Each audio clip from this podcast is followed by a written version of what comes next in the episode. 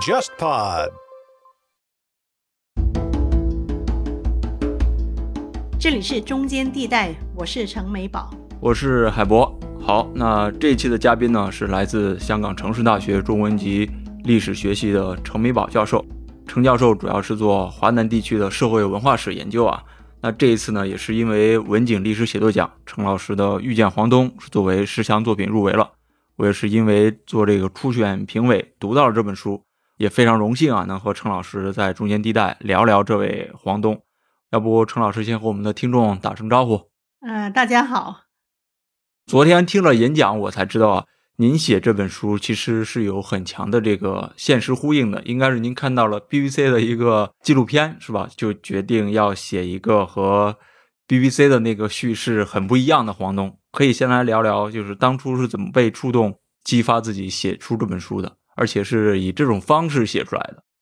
其实我最早是在二零零三年发表过一篇文章，那个时候文章的题目还叫《荒痛的故事》（W H A N G T O N G），因为我还不知道这个人的名字，哈，中文名字应该说。那写那篇文章的呃缘由呢，就是因为我二零零二年去了英国两个月，就是拿到那个王宽成的一个学人的奖，去了两个月。然后呃我原来主要是看就是这个皇家学会的主席 Joseph Banks 班克斯的一批书信，嗯牵涉到广州跟中国的书信，那天天翻，天天翻这样子。那个书信呢比较容易处理，是因为有人做了非常好的索引，就会知道从中国广州发出的信是由谁发的。那其中有两封，一封呃是中国人发的，一封就是这个当时我只知道他叫荒痛，另外一个就是潘启官，所以我当然特别好奇去看这两封信。那潘启官就比较容易呃明白了嘛，他就是其中一个啊、洋商，或者是现在一般我们叫行商哈。那另外一个荒痛是谁呢？我当时就很疑惑哈。那后来就收集了一点材料，嗯就只写了一篇文章，就叫《荒通的故事》。那实际上呢，我写完那篇文章之后，没有很刻意的去说要找这个荒痛的材料，因为我觉得这个人物太微小了，应该是很难找到什么材料的，嗯就搁了很多年。直到就是我说到哈，二零一七年的时候，就是参加了一个会，在那个会之前才知道有那么大批的跟他有关的材料。我其实在这十几年当中，尽管没有就黄东写了很多东西，但是呢，我因为一直都执意是希望去呃寻找或者是呃理解这个所谓小人物比较卑微的人物在社会上他们的历史，我们有可能如何去书写。所以其实呃书中的有一些关于仆人呐、厨子啊。呃，学英语啊那些呢，呃，陆陆续续我是发了一些零散的文章的。那所以直到二零一九一九一八左右吧，答应了这个呃历史人类学的小丛书之后呢，我其实一直在想怎么去写，因为我我也可以把这些文章凑在一起，嗯那就交货了。找到那批材料，我也可以好像，哎呀，我现在终于知道黄东是怎么样了，然后写一个好像有头有尾、有板有眼的故事啊。但是呢，我不太愿意这样做，所以就犹豫了一下。直到看到 BBC 那个报道，对我是一个非常非常有用的刺激。嗯就是我昨天说的，他就这样子去描述，说他是海归，说他是第一人，说他是清朝书生，说他是学贯中西，说他是呃那个英语非常好，等等等等。在英国手眼通天，对对对对对，就是呃通天人之脉什么什么的。那这个我就触发起，诶，我要对话的其实就是这种的作者或者是读者。我我相信是一个媒体的作者吧，是记者还是什么人？因为现在媒体很难说的谁是作者。嗯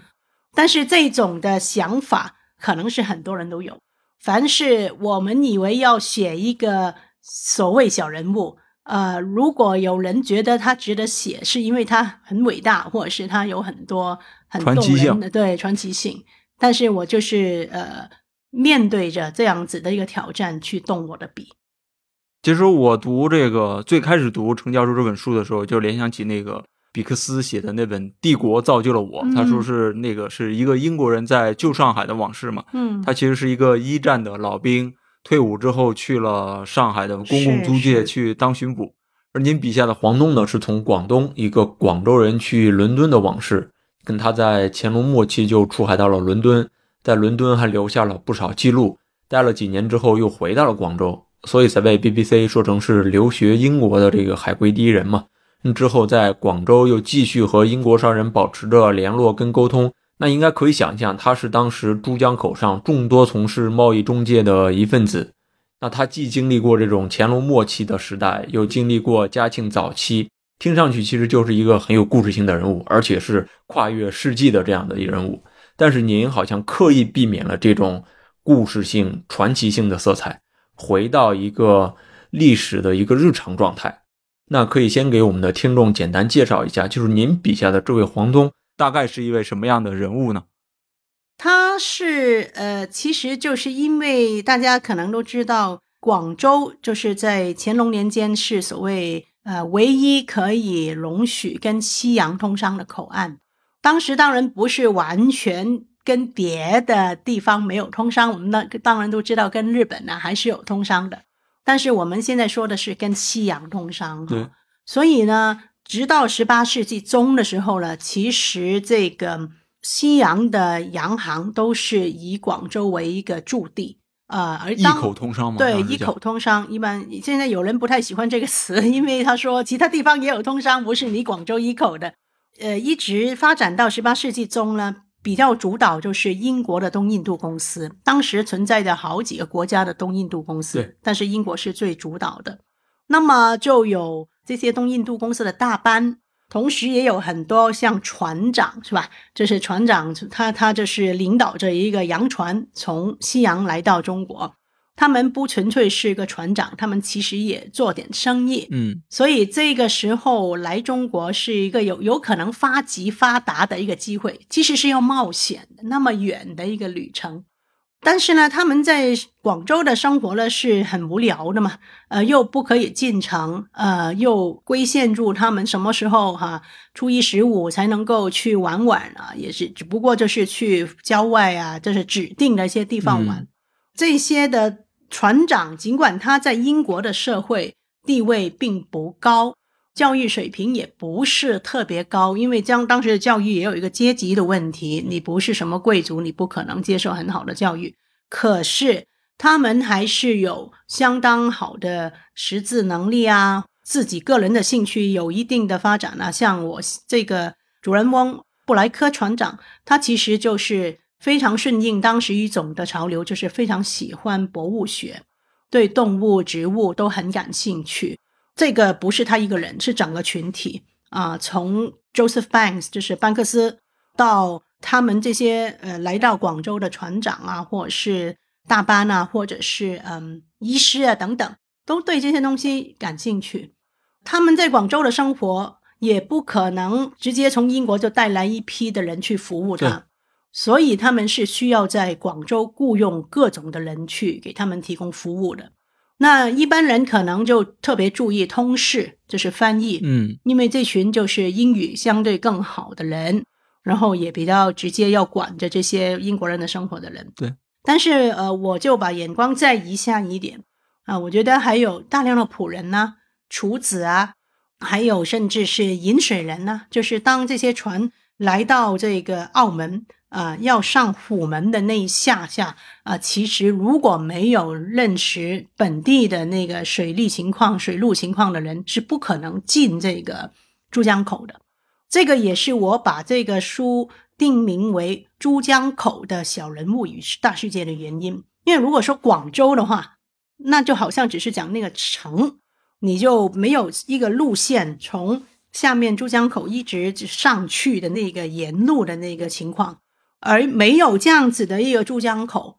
这个地方也不会通向世界。所以呢，就是这里这个地名的选择也是有含义的。所以黄东其实是在这样子的情况下，布莱克船长就请他来当仆人的。他是一位最初的身份是一位这个给英国人服务的一位仆人。对，可能就是叫 boy page 啊。那这个这个 boy 这个词我们也非常熟悉，因为以前我们说 office boy 啊，就是呃广东话就是后生啊，这是个后生，一个一个少年人来帮忙的那种人，对，打下手的那种人。对，刚刚程老师介绍了一下，就是可能在鸦片战争之前那段时期，其实其实有大量的英美商人其实聚集在那里，他跟中国人其实是发生了很多这个密切关系的。当时不是有还有所谓的这种广州英语的这种是是是。这种表达方式嘛？那其实我们更熟悉的一个历史叙事是马格尔尼使华来团那段时期，一直到一八四零年，可能是中英在大历史上经常被提起来的一段故事，但是其实，在当时的广州，在珠江口，大清与英国无论是官方贸易还是民间的交往，其实已经非常多了。但是，似乎英国人的这个用我们今天的话来说，叫营商环境，似乎并不是特别好。呃，像之前有这个红人灰案嘛，后面有这个英国炮手被处死，就红人灰案之后，实现了所谓的异口同声嘛。可以先来聊聊，就当时英国人在珠江口的一个处境是怎么样的吗？我想，当然偶然或者是有这种案件哈，然后我们记在历史上，这些案件就会变得很出没。对，但是我们记录下来了，没错了。但是我们又是倒过来想，日常怎么样？一年三百六十五天是怎么样？是的。还有就是说，如果这些案件是严重到威胁了他们的那个营商的环境的话，他们为什么不走？所以你从种种的这些考虑，就等于我们做新闻一样哈，有意外有抢劫才是新闻哈。这日常就好像不值得一顾这样子。那从我们看另外一些材料，其实看见情况并不是那么 差的哈。或者是这些的事件不足以去让他们要离开这个他们做生意的地方。那比如说，我用到的一些材料，可能是类似 logbook，就是说那些船长他们把船从西洋一直载到来东洋，他因为就有非常严谨的每天要记这个呃航行的情况的那些的记录。然后呢，这些记录呢，在当时来讲，并不是那么正规。一方面，它啊什么呃经纬度啊会写啊，天气怎么样啊，船的情况怎么样。但是另外一方面呢，也写一些的他的生活，所以它是介乎于日记与真正的那种船这航行的那种 logbook 之间。所以这里我们就看到他比较真切的感受，因为他没有打算要给人看的。我们还是要分辨。私人留下来的东西，现在还是用一个稿本或者是呃一个写本留下来的。另外就是出版的，当时也有很多外国人喜欢把他们在东方的那些的游记出版。嗯，那这个可能就要予以一点点差别了，因为他们可能想迎合读者对东方的那个印象啊，对呀等等。所以我两种都有用，就是出版的东西有用。没出版的也各种的机会去到一些图书馆，我有用。比如说我在书中讲到这个潘启官啊，我有一节叫潘启官的英语。我为什么知道潘启官他怎样去写出一封信来，是经过一个怎么样的过程呢？就是看这种 logbook 啊看到的，或者是 journal 看到的。然后从这些 journal 这这些 logbook，你也看见这些船员船长对于来这个地方那种盼望。哦，他们来到珠江口，一看见那两个塔，哈，远远看见就啊，我们快到了。然后他知道，他接下来可能因为换取到财富，就会改变他一生接下来的那个命运。对，好。然后你也看见，在这些的记录当中，他们跟这些中国商人的交往，吃顿饭，因为他们太无聊了，好不容易请他们去吃一顿所谓 chopstick dinner，都写的记得非常详细。那我在书中也提到，呃，让我印象很深刻的就是在这种航行记录的一句话，以一八三五年为界，差不多是就觉得在这个之前，整个气氛是很好，但是在这个之后呢，很多东西都有所变化。嗯，一八三五是一个一八三五是一个界点，在他们的那个私人记录当中，那我们看大历史其实也差不多。大概就是说慢慢要查禁鸦片啊，嗯啊，开始朝廷紧张啊那种气氛。嗯，其实从十八世纪中期到十九世纪初，其实是从他们的一些记录里面，嗯嗯可以应该可以看出是一个商业上比较繁荣的一个时期。我感觉是真的说，并不是完全都是风调雨顺，对吧？嗯肯肯定定有很多问题，包括要借贷啊，中国的商人啊、有会破产呐、官员对他们的压榨啊，呃，然后英国商人、外国商人对于这些制度的不满啊，不同文化的人的冲突啊，有，但是呢。从双方都愿意继续做生意这条来算，就是说，还是要算所谓机会成本。嗯你算完嗯之后呢，还留下来，为什么？对这个贸易对他们来说还是可以做下去的。对，就是因为我是看过一些其他的材料，比如说当时那个十三行特别有名的那个吴秉健，就是当时所谓世界首富嘛，他其实跟美国人的这个交往非非常密切，非常对，他还资助了很多就是那个福布斯兄弟啊，很多这个美国商人。嗯。其实美国商人那有一批是在嗯中国发了大财，对然后回到美国去建设美国去了。你讲到哦。那个 Forbes，、我们去过他的房子，哦。还留下了那个呃呃吴炳画帽子啊什么的东西。对，那是他的资助人嘛，对对对对嗯。对，其实从这个逻辑上也可以推断出，应该我我觉得啊，应该英国的很多东印度公司的人，应该也会受这个贸易影响。他们在英国也是身份地位啊，逐渐的一个晋升的过程对，从一个可能普通的阶层嗯迈入到一个贵族阶层。呃，不一定能够迈入到贵族阶层，对对对嗯但是所谓资产阶级吧，对对对，对，就是说进入到上层社会。对你原来是没那个社会地位的，你之后也不一定有，但是你的财富让你提升了，然后你的后人也会受惠。嗯，刚刚您也提到，英国人需要一些广州的本地人为他们做服务嘛，而是黄东就是这样一个，就是就是当时可能很多服务员当中的一 个，没错，那为什么黄东会成为那个去英国的那一个呢？又啊，其实我为什么也要强调偶然性呢？可能不止他一个的，但是没有留下材料。嗯、对，那另外一个人就是我在书中也谈到的那个汤七跨嘛，就是那个做陶泥像的那个人。那个已经有人写了一篇很长的文章讲他，他也是在黄东到英国差不多的时间，也是去了英国。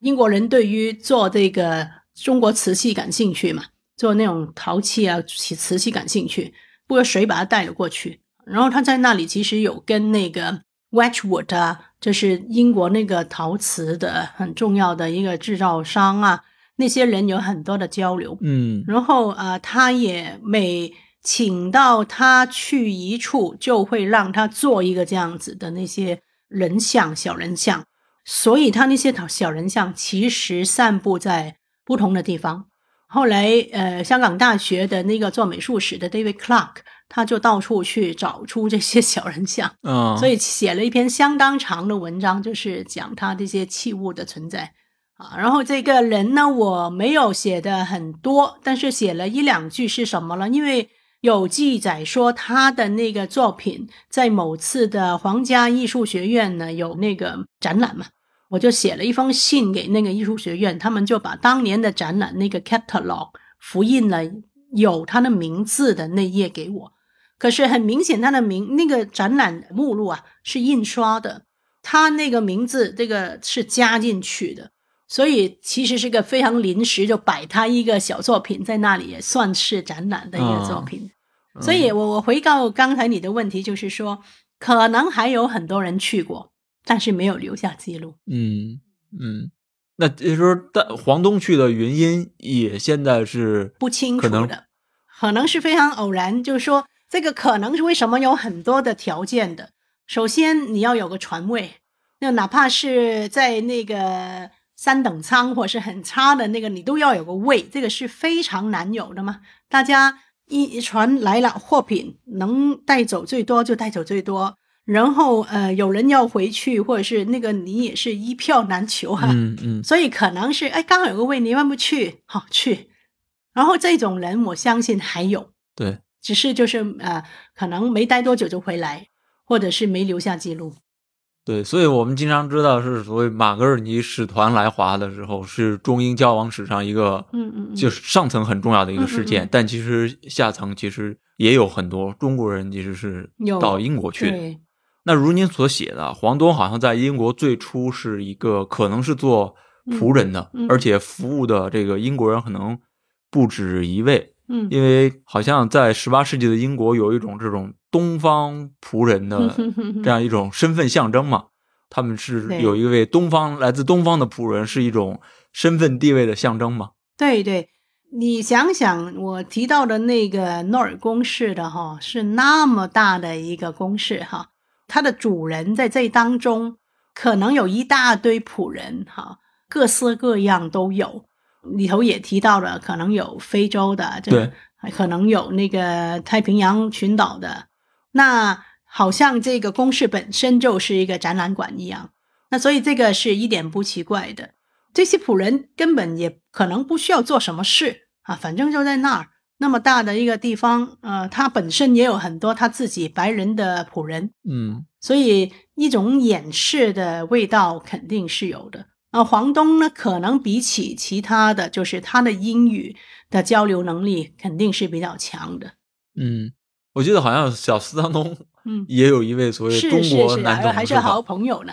对对对根据 Henrietta Harrison 的书说，对，对，这也挺神奇的。可以，就是您给简单分享一下，就是当时洋商聘用这种中国人做仆人的一个大概的情况吗？包括在广州的这样一个情况。哦，呃，这个当然要从广州说起哈，因为原来呃我在书里说清政府是不容许的嘛。这里其实很有意思，一方面就是一个阶级问题，一个方面是个种族问题。自己的种族的自己民族的人怎么可以去当人家的下人？大概背后有这种的含义在。但是呢，呃，很快就注意到了，你不让自己的人去当他们的那个仆人呢，他们就会带一些来自不同地方的人来，那那个秩序就更难去规管哈。所以后来就慢慢就容许了，然后但是又限制人数啊，不能超过多少人，只能做什么什么什么。嗯甚至有一个我觉得是相当可笑的一个规矩，就是说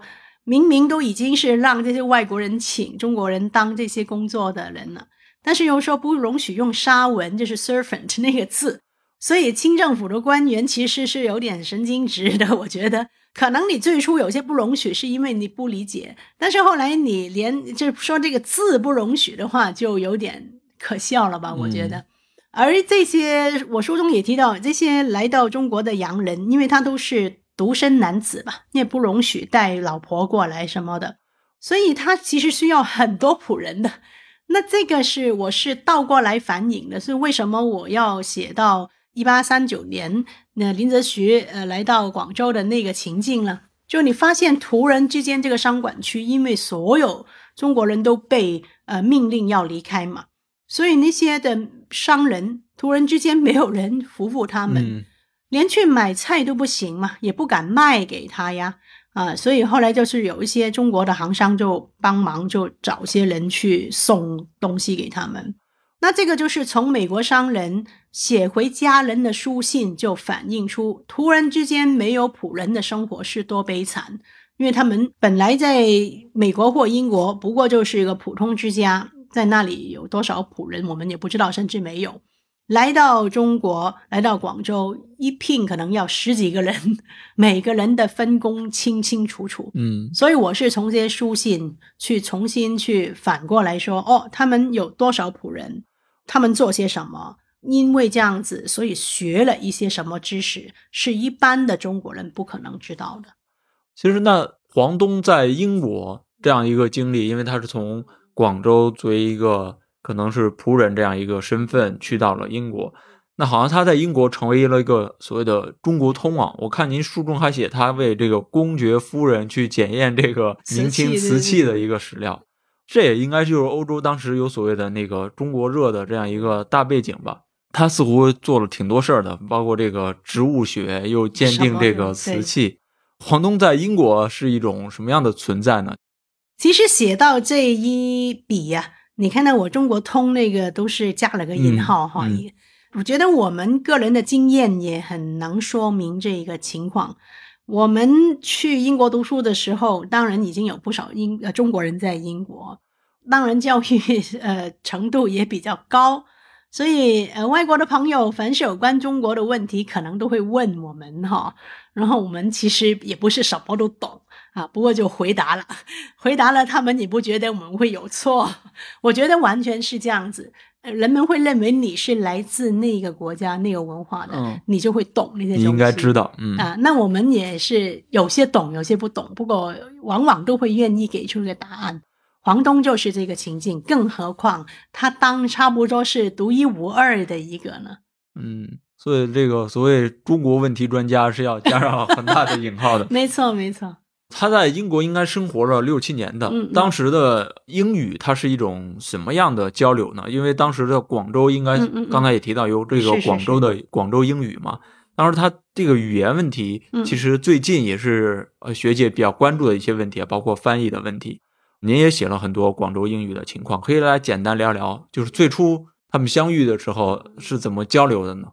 我们很多都只能猜了哈，我们听不到声音哈，只能够看文字。嗯黄东的英语，我第一次接触就是二零零二年看到那封信，我觉得写的首先是书法写得非常秀丽，其次是非常有当时的十八世纪那种英语的那种口吻。呃，因为我同时在看啊、班克斯的书信的其他就是外国人跟他的通信嘛，所以那些外国人，因为班克斯地位高，那些外国人无论他是船长也好，医师也好，都是说我是你 obedient 的 servant 啊。这个 servant 这个字在那个情境下，并不是他的仆人，而这只不过一种谦卑之词。所以这种上款下款很多语气我是看过的，所以我知道黄东写的信大概就是那个时候的味道。十八世纪的味道。十八世纪的味道，而且是外国人写信的，但是是有身份阶层的那种味道。嗯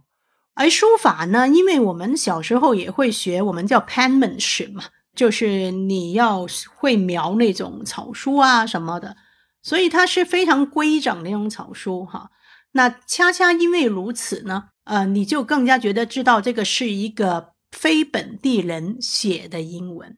因为你没有什么需要的话，不会写的那么正规的。班克斯的字基本不能辨认，这是一条虫嗯这样子。写信给他的人稍好一点，但是都不会这样子。所以这个笔记是非常重要的一个让我去判断黄东的字或是一个中国人写的字的那种根据。但是我们不清楚的是，他去英国之前的英语是怎么学的嘛？因为没有记录嘛。啊、我只能够是接播我后来那些章节，就是在黄东在的那个年代，可能已经有些人教他一点英语嗯哈。然后他因为长期跟着一个外国人，可能他们之间是有一个交流的机会，也他也是这样学了一点。所有年轻人去到外国和少年人哈、大概就是比较容易慢慢就学会了。所以他如果他跟在广州活跃的那些呃仆人有什么分别的话，就是他去了这那么几年，其实真的很重要哈。呃，他跟着一个这样子的英国人，也是对他这个学习很重要。其他的话，可能就非常依赖在本地的一些先生教啊，或者是用着那种很很简陋的那种小书来学。嗯嗯，哎，可以来聊聊，就是当初这种英语语言学习的一些嗯材料，嗯呃，这个书本是什么样的呢？哦，这些材料其实很多呃前辈也研究过哈，像周振赫先生啊啊，还有呃我以前同事吴义雄老师啊啊，还有很多啊都研究过。以前研究是比较困难的，因为你要去到那个大英图书馆看到哈。那后来就就很多的那个复印本都陆陆续续出来。嗯那所以这种书我觉得特别有意思。我在书里其实在做的是对这种书的一个结构性的研究的意思是什么呢？它为什么是长这样子？它为什么只有那么几页？然后就挑了这些词。最早的我觉得比较早的那一类了，就是那种什么红毛什么什么翻话的那种书，完全没有英语，一个字一个字母都没有，完全是用广东话来把那个词音译，你就学那个广东话那个音读出来就是那个字了。比如说，呃，英语的一 one 啊，o n e，它没有 o n e，它就写个温习的温，因为在广东话是读 one，啊 那这个我们小时候学英语是否有也有试过这样子？对对对，我那个小学习英语，我感觉我就是这样搞的。那这种的小册子大概就只有几页，但是我在书中就说它相当的经济实惠，它就是收录了你必须用那些字词就够了啊，你不需要学很多，你不需要学到啊是个英语相当好的人，实用性很高，没有英没有一个英语的字母出现，很粗糙，但是有那么多书方出版，肯定这个销售量很高。嗯。可惜呢，就是这些东西往往是没有年份的，所以我们呃不清楚它其实是什么时候出版。那据我们了解的这些的书方哈，呃，因为这些书方有一些也同时在印刷其他东西嘛，所以我们只能估计它最早可能是十八世纪末啊，然后十九世纪就肯定是的了。嗯，但是十八世纪早到什么时候呢？啊，就这样子，可能就不容易猜出来。就是类似这样，就是。万用温这种说法说出来，应该是广州本地的书商做的一些事情。是因为你必须用广东话才能读得通这样子。嗯，对。那我想，可能英国人也会做一些类似的翻译的工作，嗯，类似的这种教学的工作。他们那一边嗯嗯，会是怎样书写自己的这个教学材料的呢？这个到了十九世纪中，或者是一八二三十年代比较明显，就是像那个马里逊啊，他们来到，或者是还有其他差会的人来到，嗯，因为他们要学中文，包括学官话跟本地的语言，就是广东话，所以他们也会出版一些学广东话的书。比较早，当然大家都现在都有用，就是马里逊的那个一八二八年。的那那几本哈，就什么广东省土话字汇是吧？没错没错。然后就是呃有英语的词，然后也有呃那个广东话的那个字，然后也有呃早期的拉丁拼音哈。然后你知道那广东话怎么念啊？然后有些解释这样子。那后来到了一八三九年呃的时候。就是另外那个出版的那个 Chinese Christopherthy，就是那个我称之为粤语文选的那那本，他就非常清楚说，一方面是用来给我们外国人学广东话，另外一方面就是希望中国的少年也可以因此学点英语。但是流通量有多广啊？是否中国的少年真的能够拿到一本这样的书，我就就觉得很难说。可是这些书早期的。都可以反映人们觉得哪些词汇、哪哪些的说法是有需要学习的。所以那个时段，黄东的英语应该就是属于那种广东自己编的一些这种对对对发音很不标准的英语了，应该是。对他可能早期都是这样子，或者是我们不可忽略，就是有人在教的那个环节。这个也是在马里逊那里也是讲过这样子的事实的，会有个老先生在店里教人讲讲讲英语。这个口述的环节，其实我写这个书也有一个想提醒读者，就是说大量的史料本身就已经没有留下来了，嗯，而口述的史料的的一个事实呢，更加是不是没有留下来的。语言的学习，这个口口相传也是很重要的，没错，绝对是。其实整个过程很有意思。英呃，黄东在英国好像他其实并未长居的，应该待了六七年，就反而是回来了，又回到了这个珠江口。他在英国这六七年，您怎么看待他这个六七年的这样一个英国经历呢？其实啊，我在书里也比较负责任的说过，实际上我们的材料都集中在一年而已，所以他前前后后是怎么样？只能够是从那些笔记去猜，嗯，好，就是我的猜想，就是他最初当然就是由那个布莱克船长，就是年轻的那个，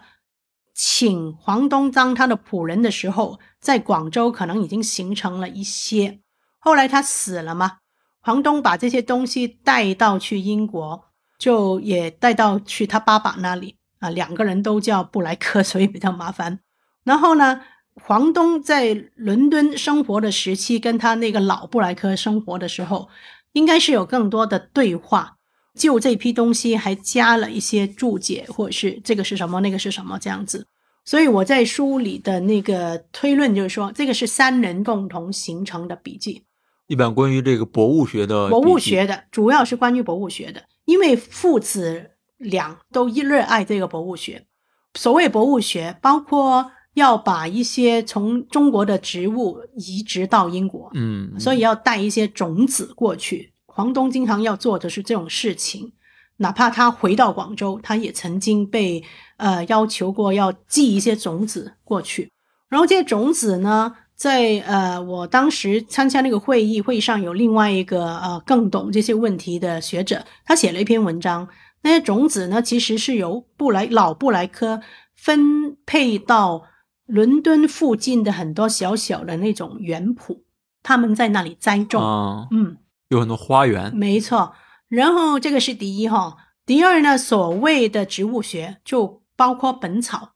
英国人他们当时有兴趣的不纯粹是观赏性的植物，还有就是实用性的植物。所以对于中国的本草，他们很很有兴趣。当时黄东还带领着这个小布莱克翻译一个本草的书。这个所谓翻译呢，就大概就是一个图，然后就画，然后他就说说这个药是有什么有什么的功能这样子，呃，所以我们的一些外国的同行觉得这个黄东应该知识也挺丰富的，好像什么都能回，是这样子，也是在这个情境当中，呃，我觉得他黄鄂东那个名字为什么写在内页上，其实就是因为出现了跟黄有关的药名，一直一直延下来，就想到自己的姓。如果没有这一页的话，我们连他叫什么名字都不知道。所以他的名字的出现也是非常的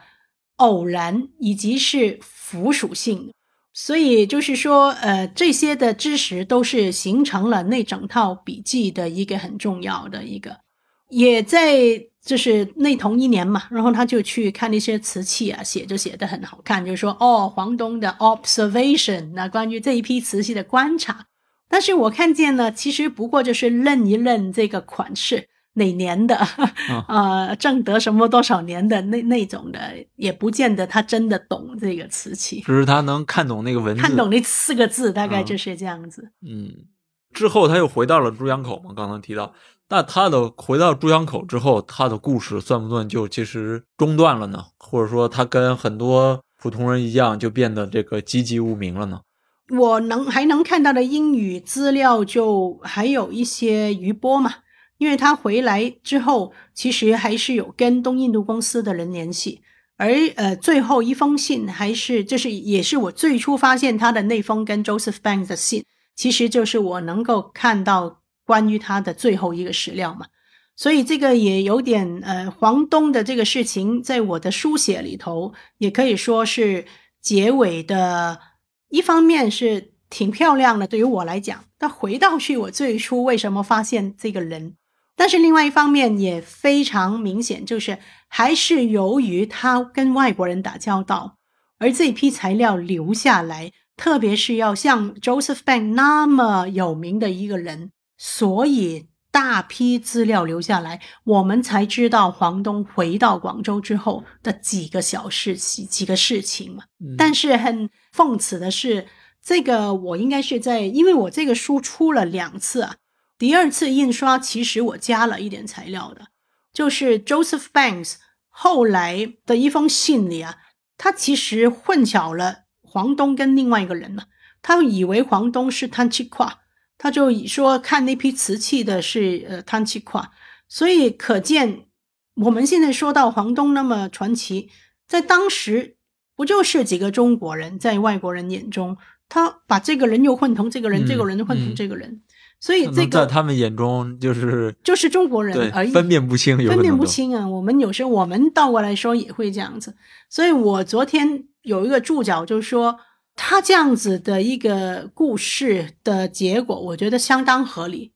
就是最后其实不过就是这里发生一个事，那里发生个事。他也懒得再怎么很积极的跟这些人有什么打交道，然后在整个史料学当中，就好像草草收场这样子。原来好像轰轰烈烈哦，的这 BBC 看起来什么学贯中西，怎么样怎么样啊？住在那么漂亮的宫室，但是你你你从史料看，他回到广州就是做回他的赚钱的生计而已。就还是变成了那样一个在中英之间交往的一个小的角色。对，不过他可能就已经不再是仆人了，他肯定已经有些资本，呃，然后他的英语能力各方面人脉，呃，也可以让他个人呢可能得到更大的得益，这样子。嗯嗯，从他的整个过程里面看到，应该是黄东属于那种算是跨世纪的人物吧。嗯嗯，从十八到十九，对对，去英国的时候应该正值大清盛世吧，就是乾隆乾隆对末期，是是，对乾隆末期。但回国了之后，到他快去世的时候，乾家之治之际这样子，对，就已经就是快地覆天翻了，因为进入进入到十九世纪之后，大清就急转直下了嘛。对对。那现在知道鸦片战争前后，不知道他以前会不会去世是吧？也不知道他他去世的那个年纪，感觉。到了十九世纪一八三五年是一个很重要的节点，嗯嗯，那个时候的广州，就有点这个物是人非的感觉了。对对对，嗯，就是整个其这如果那个人的观察是，呃，那个是美国船长的观察是对的话，呃，还有就是我们从大历史看到也是这个样子的话，应该是有点这个感觉了，就是最繁华的，呃。时期好像告一段落，这个其实也跟我正在做的一些其他研究相当匹配的。就是我在呃注意这些所谓中英中西之间的夹缝生存的小人物的同时，我也有看同时期的广州的文人的生活啊。那我从他们的生活的那些记载，呃，也感受到类似的气氛。嗯，就是最繁华的日子，大概就是。就是从乾隆末年一直到嘉庆、道光初年这样子，这个其实呃是离不开整个那个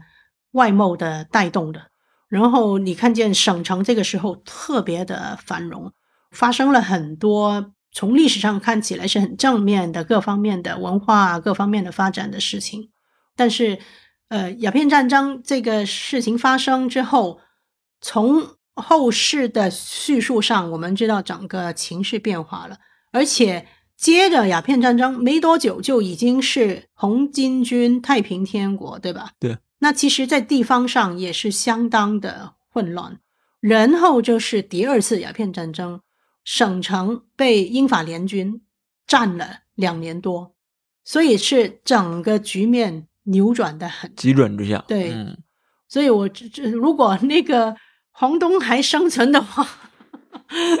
我觉得他应该也是感受良多的。对，因为现在其实不太知道他具体的那个情况。对，所以到十九世纪初，到刚您提到这个呃一八三五年这个节点，这二三十年里，其实还是有很多不一样的这种变化的。那当时这个英语的交流情况，包括这个中间这个仆人。就是从事中英之间中作为中介的这个仆人的这些角色，应该是数量激增的吧？对，应该是数量，就是可能一直到鸦片战争前期也是很多嘛。嗯，所以这些人后来的命运，你可以看见是怎么样了。我们刚才好像讲到那个历史，哇，好像很悲催的这样子。但是五口通商其实给这些人很多机会啊，所以我们看见。起码我注意到香港，我注意到的上海，不少这些人就去了那里发展了。无论是仆人、买办啊，或者是我们也有研究过的外销画的那些画师，嗯啊，其实呃，危机对他们来讲就是一个机会，开了通商口岸，他们这种的知识就变得可以呃有所用场。上海开埠的头十几二十年吧。江浙一带还没有产生，就是有这种呃语言能力、呃通商能力的一群人嘛，嗯，所以大量的买办其实是来自广东哦，特别是后来就是觉得澳门跟中山是分开的，其实大家是同一块，其实就是香山地区的买办大量在上海，嗯，还有日本的横滨，最早其实日本这个开埠后。啊，跟美国开始有这个生意交往后，也是不没有足够本地的那种买办呢。其实有有不少也是从广东过去的。哦，嗯，还有更不要说是香港，香港其实大量的那个人口是从珠三角过去的嘛，哦，对所以头一代的就是十九世纪中看香港开始之后的那些商人跟各种服务的人，其实还是原来活跃于珠三角的人。嗯，他们开始就是四散去淘金去了。对，所以我们如果说呃钱家或者是乾隆盛世啊、康乾盛世这样子是叫做一块，然后就以为后来是衰落，其实也不一定是这样子的。它的确是有一个战乱，这个是无可否认的。我们看见那些诗词，其实我从乾隆一直读到嘉道年间，甚至是同治吧，嗯文人的诗词你非常能够感受到那个变化。原来都是一些竹枝词啊，讲那个珠江口啊，多的珠江啊，那个多多繁华。后来几次战争完全是，然后更再加上那个那个红军太平天国。接下来呢，呃，你就看见很多人送友人了，送有人送到去外国去了。啊啊是送别的开始多了。送别了，这个送别是送，现在就不只是去京城考试什么了，真的到了晚清哦，或者是同治开始就送出去了，啊，所以危机还是一个机会，我觉得。嗯，其实刚刚提到还有一批特别有意思的人，就是您写的这个所谓的淡民，就是啊水上人、人家，嗯他们其实是相当于进入到珠江口里面一个很重要的一个中介的角色，是是是。可以来聊聊这群人。淡民作为水上人家的这个群体，其实对于很多这个像我作为一个北方人吧，其实完全不了解这样的一批这样一个群体吧，可以说，对，呃，所谓淡民这个或者是水上人这个群体呢，啊、我的同行或者是我们叫历史人类学的一群老师都写过不少。这个他们的呃关注或是给我们的提醒，就是这种身份的一个流动啊。这个淡民在很多的路，在一些已经我们叫上了岸，在路上定居的人看来，就是几乎就有点是贱民的身份嗯哈、不让他们上岸呐、啊。啊然后好像大家有两个不同的那个世界这样子，但是呢，这个身份也可以是流动的，经过很多的变化，或者是的，无论是社会的很多因素，或者是那些个人自己做了很多事情，都有可能转化他的身份的。所以，他本来并不是说一个固定的东西。可是，当你还是淡民还是水上人的时候，我们也不要把他们视为简单的弱者。恰恰因为如此，他才有可能转换身份。那所以呢，我注意到这批人呢，就是因为刚才说的，洋船去到澳门，他要来到这个广州，他需要首先是从官服的角度，需要有人去去检查他的船。这个去到澳门，其实已经是海关的第一度的防线了。嗯那找什么人检查呢？呃，往往代理人就是这些呃引水人，因为外国人没有引水人，这个水貌状况太复杂了，他进不来，他一定要有个引水人上船去帮他引这个船，然后官府也会安排他们一些任务上去检查有多少的货啦，嗯呃，大概的情况啊，甚至有多少的枪支啊，等等等等。饮水人因此也需要有担保才可以做。然后这个海上的饮水人来经过了那个虎门之后，再一次就是有另外一种饮水人，就是河道的饮水人，因为河道的那个情况就更复杂了，随时有一个礁石啊什么，你的嗯船就麻烦了。那这个又是要需要有担保才能做的。那谁可以做？陆上人做不了这种工啊，一定是水上人。所以由这个嗯角度呢，我觉得这个群体是不可忽略的。他们也因此懂了一些呃外国的知识，包括那个船的情况啊，嗯嗯各种的词汇啊。这些英国商人其实跟呃就西洋商人发生最密切关系的一群人，应该是呃，特别是跟船长。对，对，另外一个我没有展开很多，但是就是不不可以呃忽略的一类研究了，就是那个呃，我们以前有一个老前辈叫 Carl Smith，他是做中国的，就是华南地区，特别是香港的基督徒的历史啊。那他在做的时候，他已经去世了。他做这些研究的时候呢，还是没有今天我们用电脑很方便的时候，所以他是看大量的报刊抄卡片，一个个这些华人的名字，他抄下来之后，就把他的资料啊，就是呃累积。其中他也注意到女性，特别是当时我们说那些洋人哈，不论是商人或者是船员哈，他们是独身的嘛。所以来到他们其实需要找女人的，嗯，他们这个很多时候跟他们发生关系的女人，就有很多时候就是水上的一些女性。根据 Carl Smith 的研究，哈，香港的第一夫拍卖的土地在中上环那个地区，哈，拥有人是个女性，这个女性的身份其实就是这一类的水上的女性。或者是呃跟外国人发生了关系，然后有这个所谓私生孩子，然后那个外国人离开了，往往会留下一点财产给他，嗯，所以这一批人就会成为第一代的拥有香港地产的一批女性啊。其实背后还是一个这样子的一个背景的，这也挺有意思的哈。是的，嗯，但是就刚刚提到，其实。进入到十九世纪之后，那其实很大程度上变得这个广州也变得有点物是人非的感觉嘛。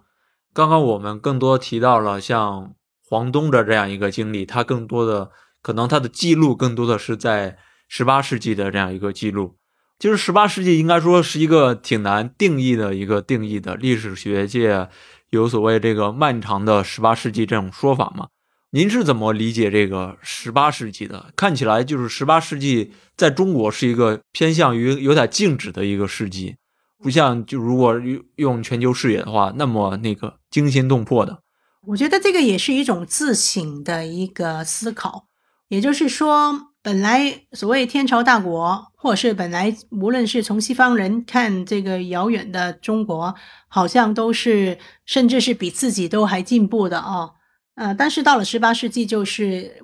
欧洲发生了各种的革命，无论是政治革命、工业哈、科技各种的一个时候。对，所以铺垫到十九世纪欧美的那个发展，是跟十八世纪这些都是很有关系的。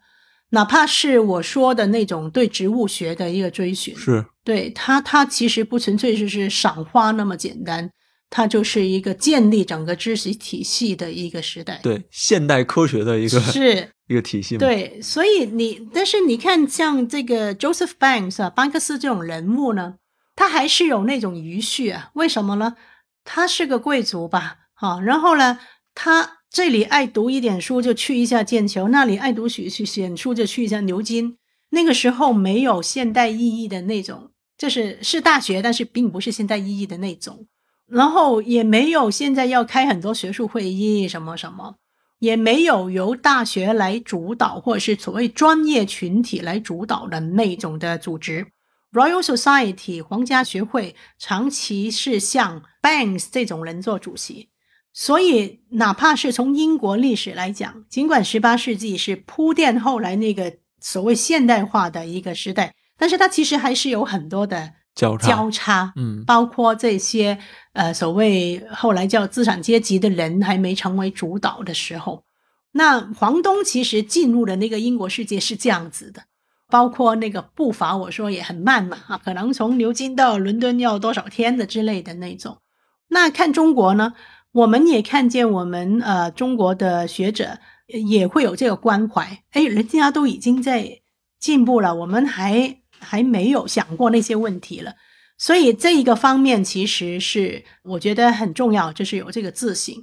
但是另外一个方面呢，可能过去都是没有那么容易看到这种杂七杂八的材料，嗯啊，所以呢，可能都是讲朝廷啊、档案里的那些事情啊，我们所谓大历史啊。现在有了这些杂七杂八的材料，我们看多一点，就是所谓小人物其实已经在做什么。日常生活，日常生活，他不一定说我来改变中国，他当然没有这样子，但是他为了他个人那个生计，他学了很多东西，嗯，哈，他不理那些禁令，哈，这一种群体的力量造就了后来的很多变化的发生的可能性。它是一种活力嘛，一种一种一种可能之前在这个历史叙述中不被记录的一种活力。对，就是我们所谓的社会。